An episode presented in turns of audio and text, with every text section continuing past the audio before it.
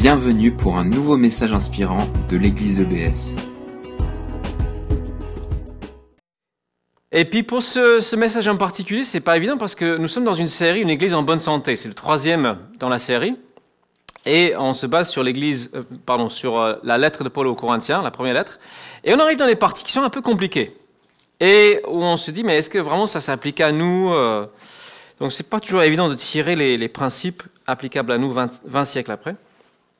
Mais le plus grand frein que j'ai eu, c'est que la semaine dernière, j'ai tellement mis ma personne dans mon message que j'étais vide après. Et j'étais juste, Seigneur, j'ai plus envie de parler. Je veux juste savoir, est-ce que les gens ont mis quelque chose en application depuis dimanche dernier? Est-ce que ça a eu un effet? Est-ce que ça a changé quelque chose dans les cœurs, dans les pensées? Sinon, j'ai pas envie de continuer. J'ai envie que ça fasse une différence. Alors, ça doit déjà travailler en moi, et puis en vous. Et puis c'est aussi pour cette raison que je fais la promotion des petits groupes, parce que c'est là vraiment on peut vivre et bien suivre les transformations de cœur qui sont nécessaires pour une vie avec Dieu. Donc je suis à mon... C'est ma quatrième tentative de message, trois sont partis à la poubelle. Et voilà, on va parler ce matin d'orgueil, pas de préjugés, mais d'humilité. Orgueil et humilité. Donc nous avons terminé euh, dimanche dernier, pour ceux qui n'étaient pas là, avec le chapitre 4, verset 5, où Paul dit, Ne jugez pas avant le temps, attendez que le Seigneur revienne, il mettra en lumière tout ce qui est caché dans les ténèbres, et il dévoilera les intentions véritables qui animent les cœurs. Alors chacun recevra de Dieu la louange qui lui revient. Et nous avons parlé euh, en particulier de, de construire quelque chose qui dure, quelque chose de durable. Et les actions durables dans l'éternité, ce sont celles qui sont inspirées par l'Esprit de Dieu et par l'amour. Tout le reste va disparaître. Comme cette maison en sucre, j'ai fait avec euh, l'eau qui tombe sur la maison en sucre, tout ce qui n'est pas inspiré par l'Esprit de Dieu et par l'amour va disparaître. Et aujourd'hui, donc, on arrive à, la suite de ce chapitre qui va nous parler d'autres attitudes qui sont nécessaires pour une Église en bonne santé et des croyants en bonne santé. Donc on va lire la suite, verset 6, où Paul écrit Frères et sœurs, je viens d'employer diverses images à propos d'Apollos et de moi-même pour que vous appreniez à notre sujet à appliquer cette règle, ne pas aller au-delà de ce qui est écrit. Et ainsi qu'aucun de vous ne s'enfle d'orgueil en prenant le parti de l'un contre l'autre. Car qui te confère une distinction? Qu'as-tu qui, ne t'ait été donné Je reprends. Qu'as-tu qui ne t'ait été donné? Pas facile à dire. Et puisqu'on t'a tout donné, pourquoi t'en vanter comme si tu ne l'avais pas reçu?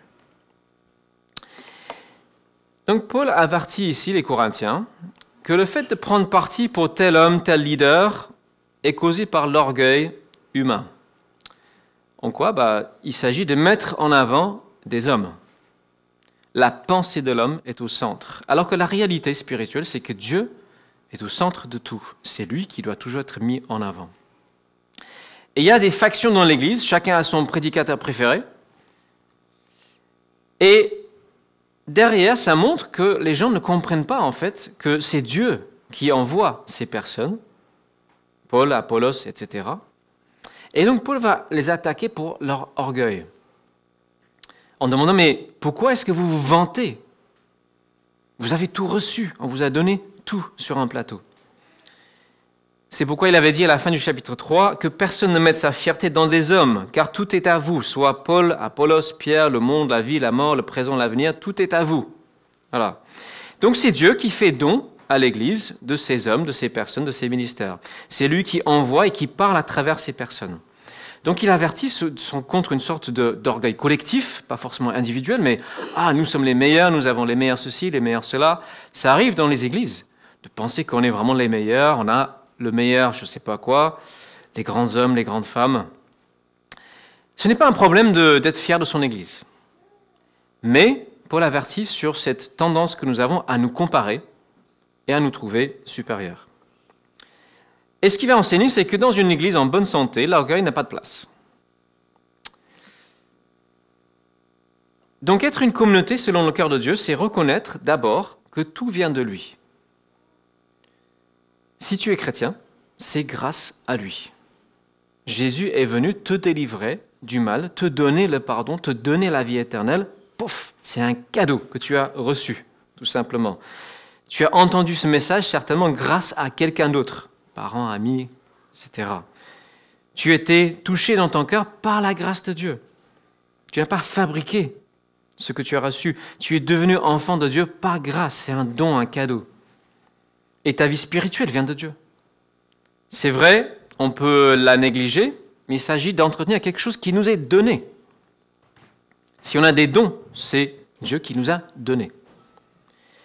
J'aime dire qu'une église, c'est une collection de mendiants spirituels qui ont trouvé du pain. Une collection de mendiants qui ont trouvé du pain. Et ici, ce que Paul dit, mais les Corinthiens, vous êtes tellement fiers de votre pain, il va dire avec un peu de sarcasme à la suite, ceci. Dès à présent, vous êtes rassasiés. Déjà, vous voilà riches. Vous avez commencé à régner sans nous. Comme je voudrais que vous soyez effectivement en train de régner, pour que nous soyons rois avec vous. Donc on voit qu'ils sont fiers de leur richesse spirituelle, comme si c'est eux qui l'avaient produite. Et il dit, vous avez commencé à régner. Ça veut dire qu'ils ont commencé à se comporter comme s'ils avaient déjà triomphé de tout mal dans leur vie, comme s'ils étaient déjà entrés dans ce règne de Christ visible où euh, tout mal aura été éliminé. Et Paul les rappelle à la réalité en citant sa propre vie, parce que lui, il est encore bien confronté au mal sous toutes ses formes verset 9. Mais il me semble plutôt que Dieu nous a assigné à nous, les autres apôtres, la dernière place comme un des condamnés à mort, car comme eux, il nous a livrés en spectacle au monde entier, aux anges et aux hommes. Alors, pour utiliser une image de son époque, quand un général romain était victorieux, il traînait derrière des prisonniers de guerre. Et après, il les mettait à mort publiquement. Et Paul dit, bah, je suis comme ça. Je suis comme prisonnier de guerre qu'on traîne partout et après on va me mettre à mort. Ah, il est vraiment confronté à mal, au mal. Et il dit, nous sommes fous à cause de Christ, mais vous, vous êtes sages en Christ. Nous sommes faibles, mais vous, vous êtes forts. Vous êtes honorés. Nous, nous sommes méprisés. On sent une certaine sarcasme. un certain sarcasme. Jusqu'à présent, nous souffrons la faim et la soif, nous sommes mal vêtus, exposés aux coups, errant de lieu en lieu. Nous nous épuisons à travailler de nos propres mains. On nous insulte, nous bénissons. On nous persécute, nous le supportons. On nous calomnie, nous répondons par des paroles bienveillantes. Jusqu'à maintenant, nous sommes devenus comme les déchets du monde et traités comme le rebut de l'humanité. Alors, selon les, normes humaines, le grand apôtre Paul aurait dû être traité avec énormément d'honneur et d'égard. Mais à la place de cet honneur, il essuie les coups, il est mis en prison, battu, fouetté, insulté, tout ça. Alors c'est quelque part une, mise en garde. Si nous aspirons à des grandes responsabilités spirituelles, c'est une bonne chose. Mais il faut savoir qu'avec cette responsabilité vient une souffrance. Pourquoi? Parce qu'il faut apprendre à mettre les besoins des autres devant nos propres besoins. Et c'est le chemin de Jésus-Christ. C'est ce qu'il a fait. Et c'est la voie sur laquelle Dieu appelle tout chrétien. Alors c'est pas quelque chose qu'il faut redouter, hein. c'est pas quelque chose qui, doit nous faire peur. Paul dit que c'est un privilège, c'est un honneur, c'est un honneur. Nous sommes appelés à imiter notre maître et nous partagerons sa gloire plus tard. Ça va ensemble. Et ici, on sent que la souffrance de Paul, elle est vive, elle est encore présente, actuelle. On sent sa frustration avec ces Corinthiens qui ne sont pas capables de voir tout le travail qu'il accomplit pour eux dans le secret, dans les larmes, en travaillant de, pour pourvoir ses propres besoins. Il est comme un parent qui se donne pour son enfant et en retour, il ne reçoit que l'ingratitude. Alors, je ne sais pas si euh, certains sont parents, vous avez peut-être qu'au moins réalisé que c'est quand on devient parent qu'on réalise à quel point petit on était ingrat. on présumait de tout. Quand on est parent, on réalise. Donc, ce que Paul attend, c'est un peu de gratitude un peu de reconnaissance. Et il enseigne ici que la, première caractéristique d'une communauté en bonne santé spirituelle, c'est l'humilité des membres de la communauté. Mais qu'est-ce que c'est? Qu'est-ce que c'est l'humilité? Nous avons beaucoup de fausses idées sur l'humilité. Je discutais avec euh, Roberto Botrel euh, après le week-end d'église, il est resté une nuit chez nous. Il m'a raconté que dans sa cellule, euh, une fois, ils ont posé la question comme un peu brise-glace, qu'est-ce que tu aimerais voir écrit sur ta pierre tombale? Et lui, il a répondu, moi je veux voir si j'y un homme humble. Et après, je dis, mais si je dis ça, si je veux proclamer au monde entier que je suis humble, c'est que je suis vraiment pas humble. Donc, euh, comment aspirer à l'humilité? Il y a cette idée superficielle, c'est que l'humilité, c'est avoir une mauvaise opinion de soi-même, se dénigrer, se déprécier, ne pas oser se mettre en avant. Si c'était le cas, Paul ne dirait pas quelques lignes plus loin, suivez mon exemple. Parce qu'en disant ça, il se met en avant. Dans les, autres lettres, il dit, je suis le moindre des apôtres, je suis le plus grand des pécheurs. Il est très lucide sur son état d'homme ayant besoin de grâce. Et en même temps, il peut dire, suivez mon exemple comme je suis l'exemple de Christ. Alors je vous propose qu'en point de départ, si vous voulez savoir, est-ce que je suis humble? Prenez la liste de Paul. Est-ce que si tu es insulté, tu bénis si tu es persécuté pour une raison Y, euh, surtout pour Christ, est-ce que tu supportes? Est-ce que tu es calomnié? Si oui, est-ce que tu réponds par des paroles bienveillantes? Ce sont des, belles preuves d'humilité.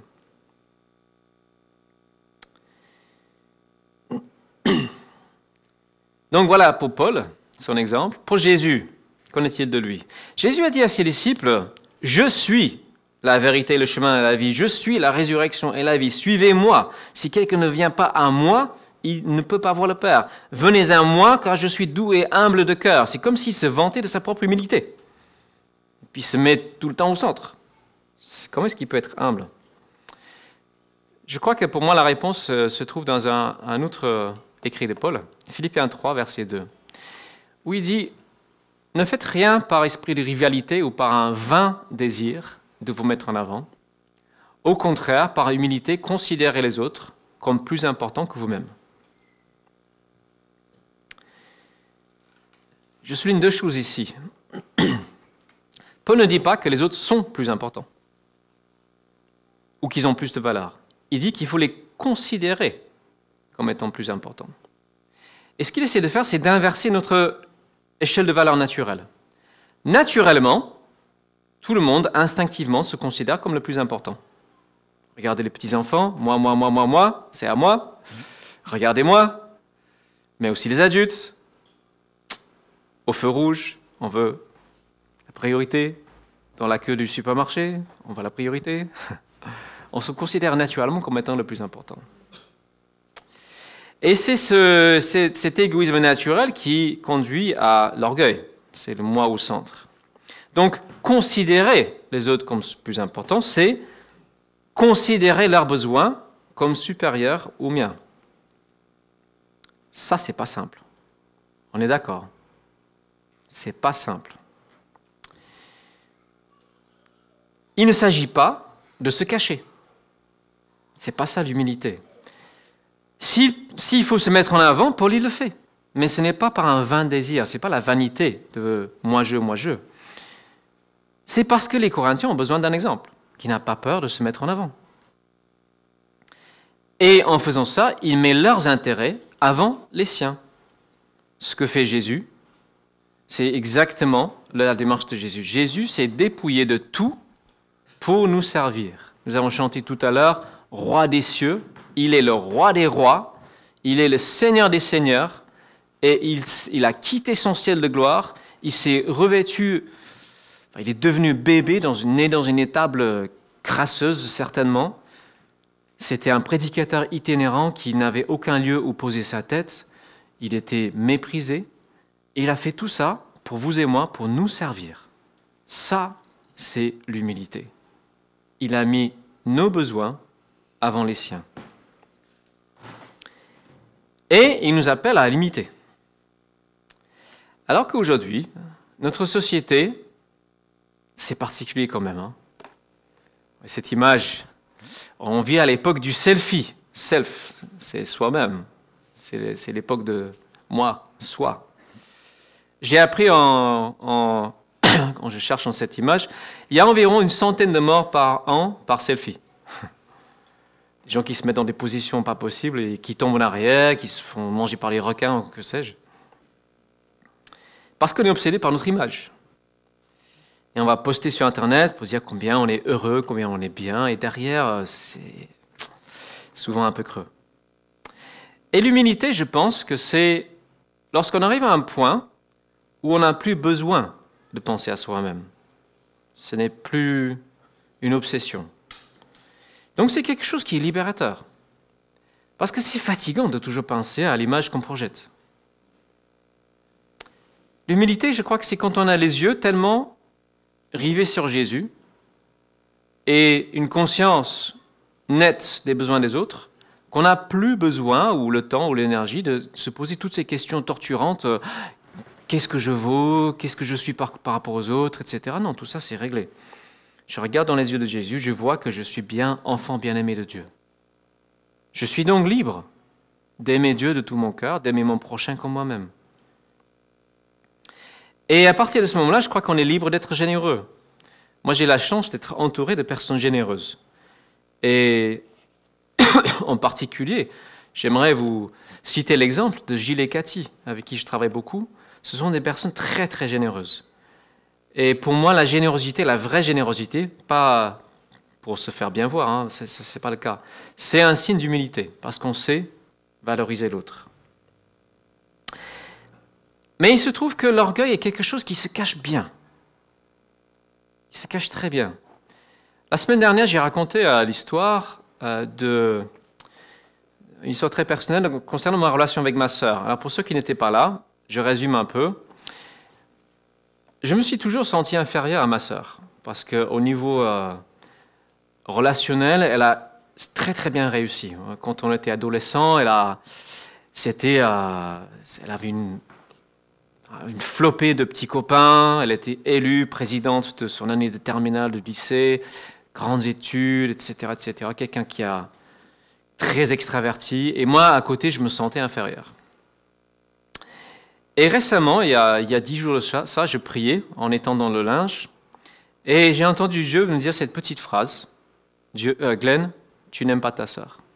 Et ça m'a frappé, mais vraiment d'une force. Tu l'aimes pas réellement. Ça va, tu t'entends bien, mais tu l'aimes pas vraiment.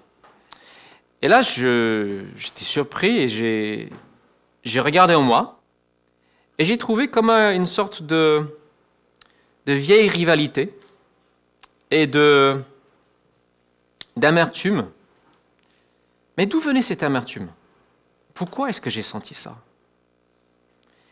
Je crois que c'est parce qu'au fond, il y avait une forme d'orgueil qui veut que moi, je sois le mieux vu, que moi, je sois supérieur. Non pas elle, mais moi.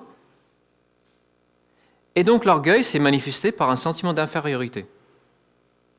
Vous vous rendez compte, c'est tordu. J'ai demandé, demandé parler à un Dieu. Ma relation avec elle commence à changer. Je me sens beaucoup plus libre de l'aimer aujourd'hui. Et je commence à, l'aimer mieux que ce que je, faisais avant.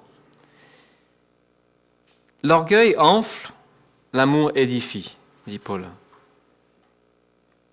L'orgueil est vide, l'amour construit.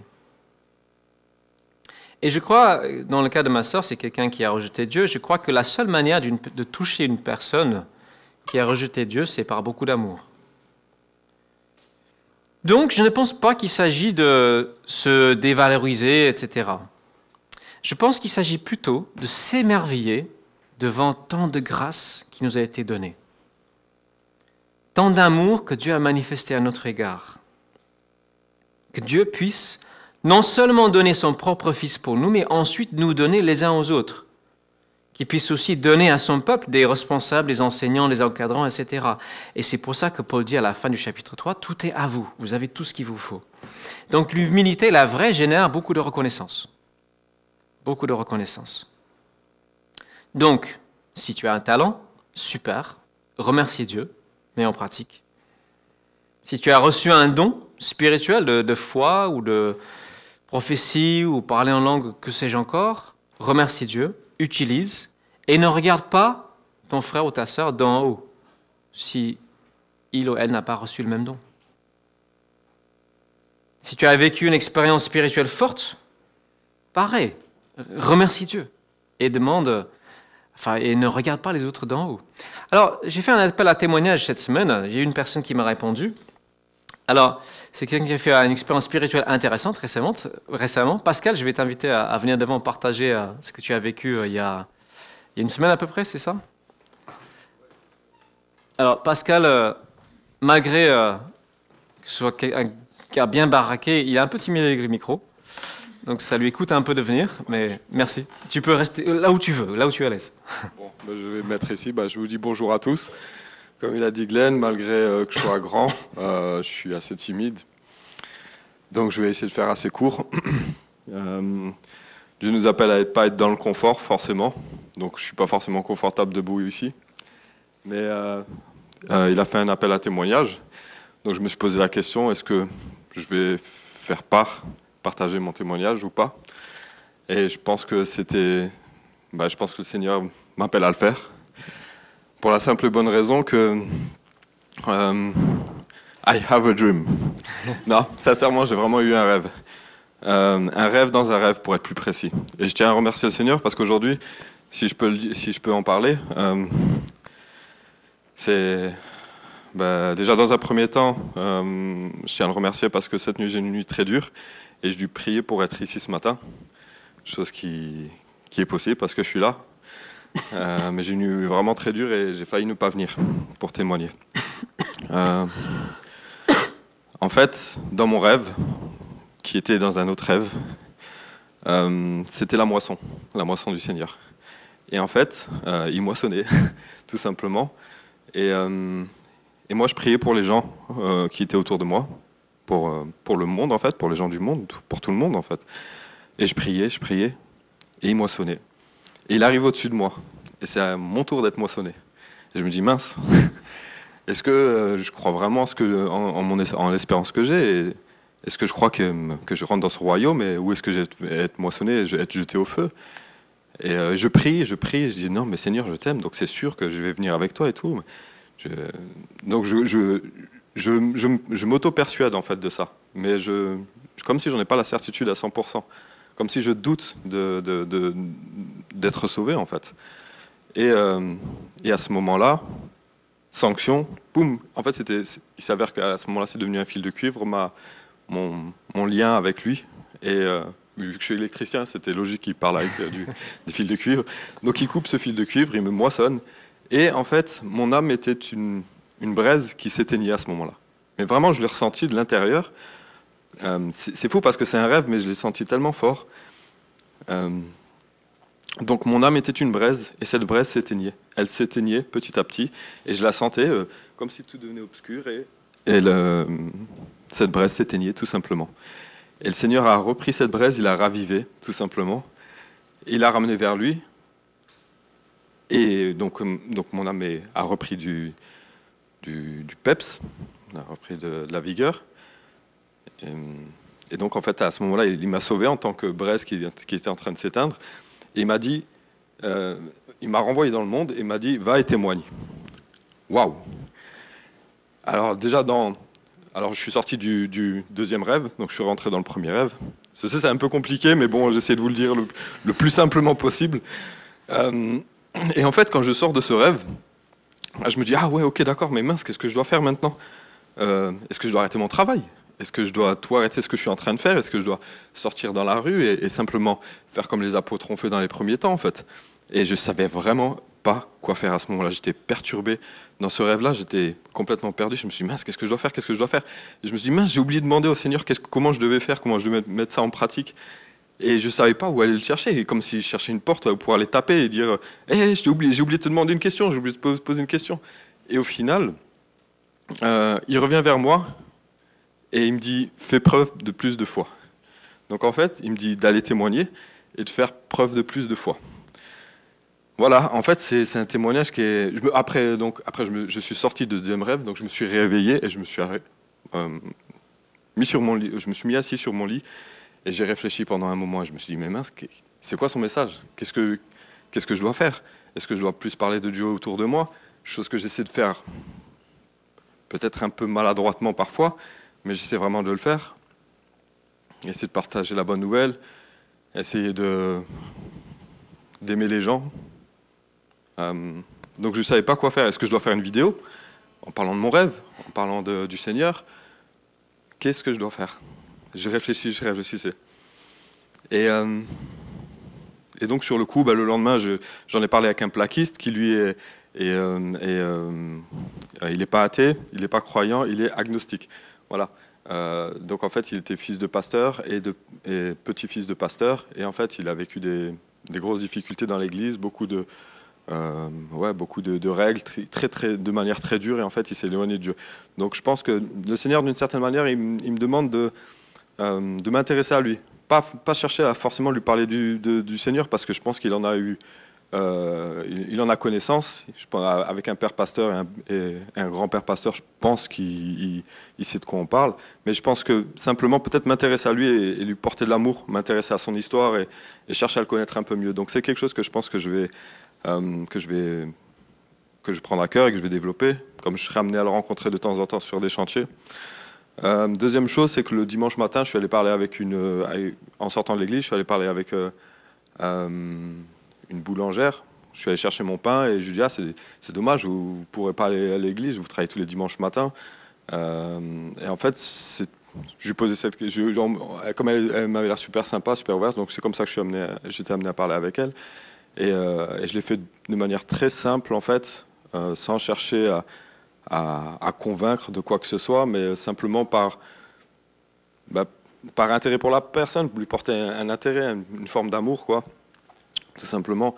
Et euh, cette personne me dit, me dit qu'en fait, elle, croit en quelque chose qui est, qui, est au-delà de nous, mais elle ne sait pas trop, elle est un peu croyante. Et, voilà, donc je, l'invite, si un jour, un matin, un dimanche matin, elle ne travaille pas, à venir, ou, peut-être je me suis dit, à l'occasion, je lui ramènerai une Bible.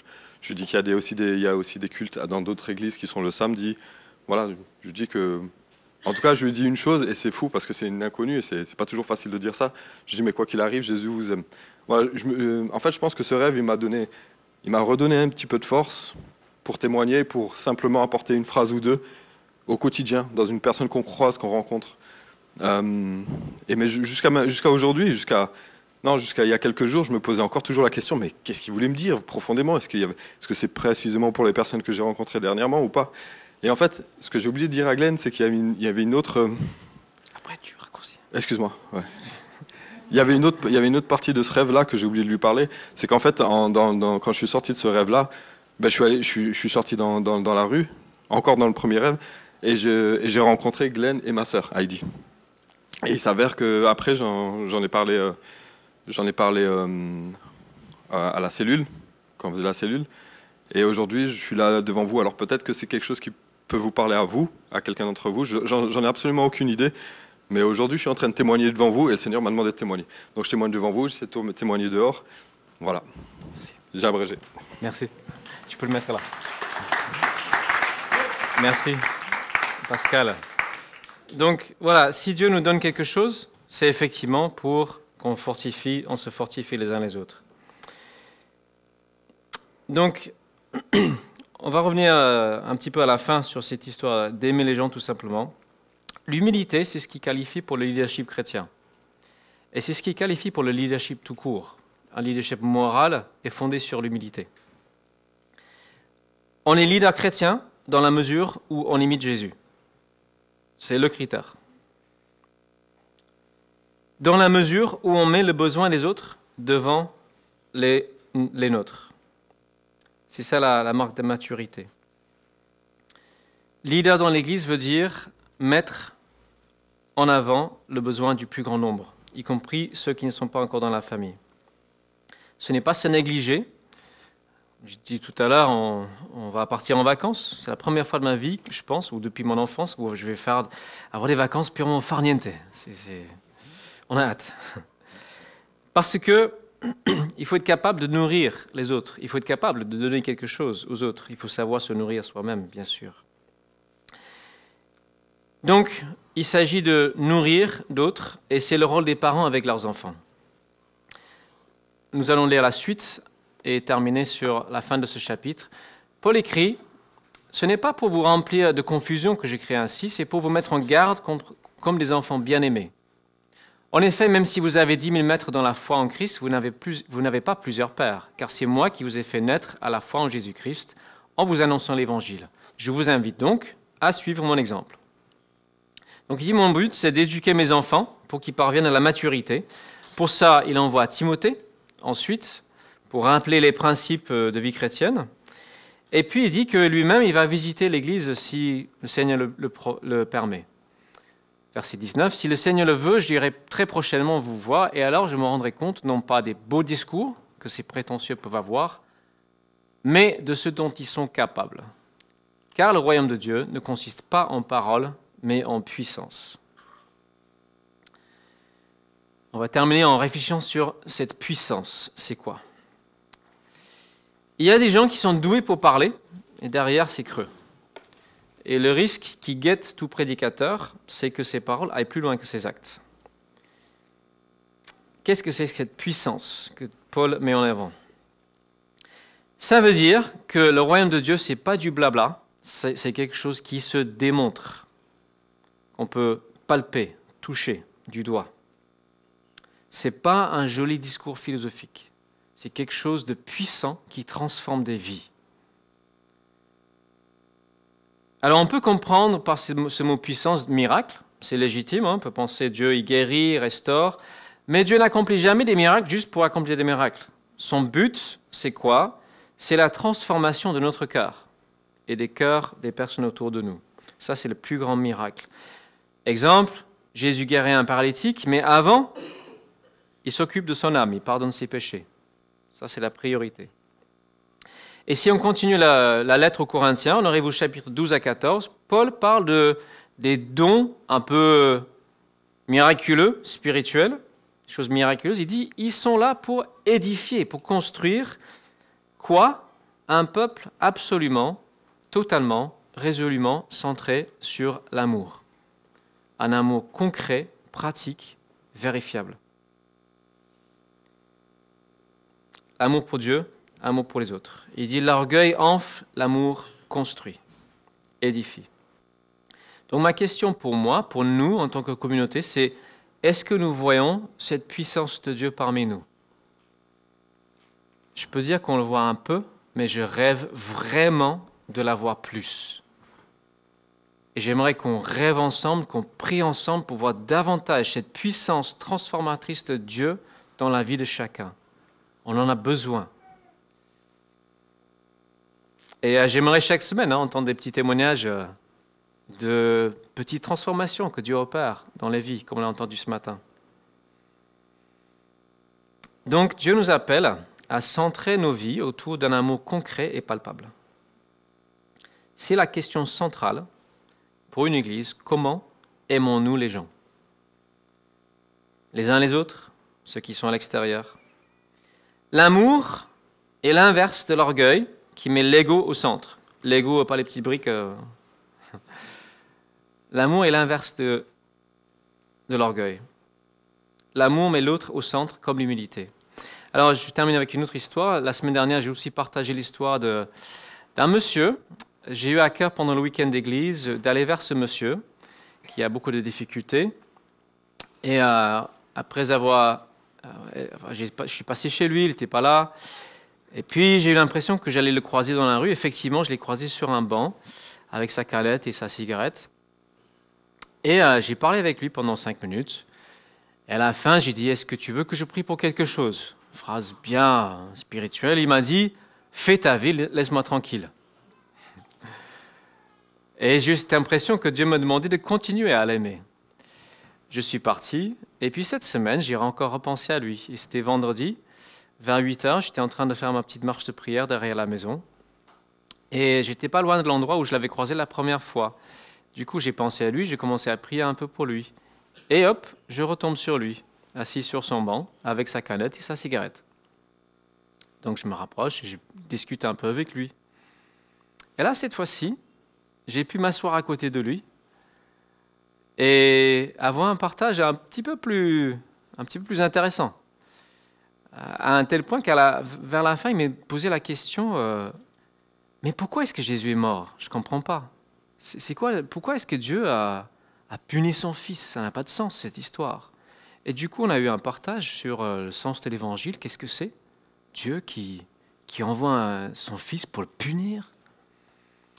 Après, j'ai eu un coup de fil, j'ai dû partir. Mais j'ai senti qu'il s'était un peu détendu. Un peu comme ce, petit chien dans la vidéo de Roberto, un petit chien apprivoisé avec la couverture, une caresse. Et je crois que Dieu continue à me dire, bah, continue à aimer cette personne, comme Pascal a dit pour euh, son collègue. Donc voilà, l'amour comme centre, comme euh, synonyme quasiment de l'humilité. Alors l'amour euh, n'est pas quelque chose de mou. Et on va terminer le chapitre avec le dernier verset. Paul aime ses enfants spirituels et c'est pourquoi il les corrige. L'amour corrige. Il y a une discipline dans l'amour. Chapitre 5, il est question d'exclure quelqu'un de la communauté. Alors ça va être compliqué, on va aborder ça dans trois semaines à peu près. Mais la correction fait partie de l'amour. Les parents, vous le savez, Récemment, euh, Cynthia m'a dit, euh, l'autre jour, je, grondais un peu mon fils. Et euh, elle a dit, ah, tu sais, il commence à avoir peur de toi. Je dis, tant mieux. il n'est pas vraiment effrayé, vous inquiétez pas. Mais il sait que quand je dis non, c'est sérieux. Et c'est, une bonne chose. Je veux qu'il grandisse en sachant distinguer le bien et le mal. Alors, on va conclure quel est le rêve de Dieu pour son peuple? Pour nous. Le rêve de Dieu pour son peuple, c'est que l'Église soit un lieu où chacun réalise qu'il a tout reçu et qui est libre d'être reconnaissant et d'agir par reconnaissance. Qui se dit, mais waouh, quelle grâce d'être enfant de Dieu. Quelle merveilleuse grâce de connaître Dieu, connaître au moins un peu sa volonté. Et nous l'avons reçu des autres, des parents, des amis, des enseignants, etc. Tout vient de lui au final. Et Dieu rêve que nous soyons une communauté où l'amour est résolument au centre, un amour palpable, concret, qui se démontre. Et c'est ça l'humilité. On apprend à mettre les autres en valeur, où les actes parlent plus fort que les paroles, et on expérimente sa puissance de transformation. On n'est pas dans un amour guimauve, on est dans un amour réel, concret, qui sait confronter le mal. On est dans l'amour selon Dieu. Donc, qu'est-ce qu'on fait? Bah, Si on découvre en nous une forme d'orgueil quelconque, bah, on demande pardon, on demande à Dieu de nous sonder. Si on découvre qu'il n'y a pas tant d'amour que ça, comme Philippe a dit tout à l'heure, hein, quand il a parlé de l'Indonésie, bah, on demande pardon et on agit. Et enfin, on se pose toujours cette question, comme euh, Pascal se l'est posé, qui est-ce que tu m'appelles à aimer c'était la question à la fin du week-end d'église, c'est toujours d'actualité. Qui est-ce que Dieu t'appelle à aimer Je vais inviter les groupes de louanges à revenir, on va terminer le culte. Un petit peu plus euh, en retard que d'habitude. Et on va chanter l'humilité de Christ, l'exemple de Jésus. Et il va nous envoyer dans notre semaine, il va nous accompagner et qu'on puisse vraiment être reconnaissant, savoir nous nourrir, pour nourrir les autres. Merci d'avoir écouté notre podcast. Pour plus d'informations sur l'Église EBS, rendez-vous sur le site internet www.église-ebs.com.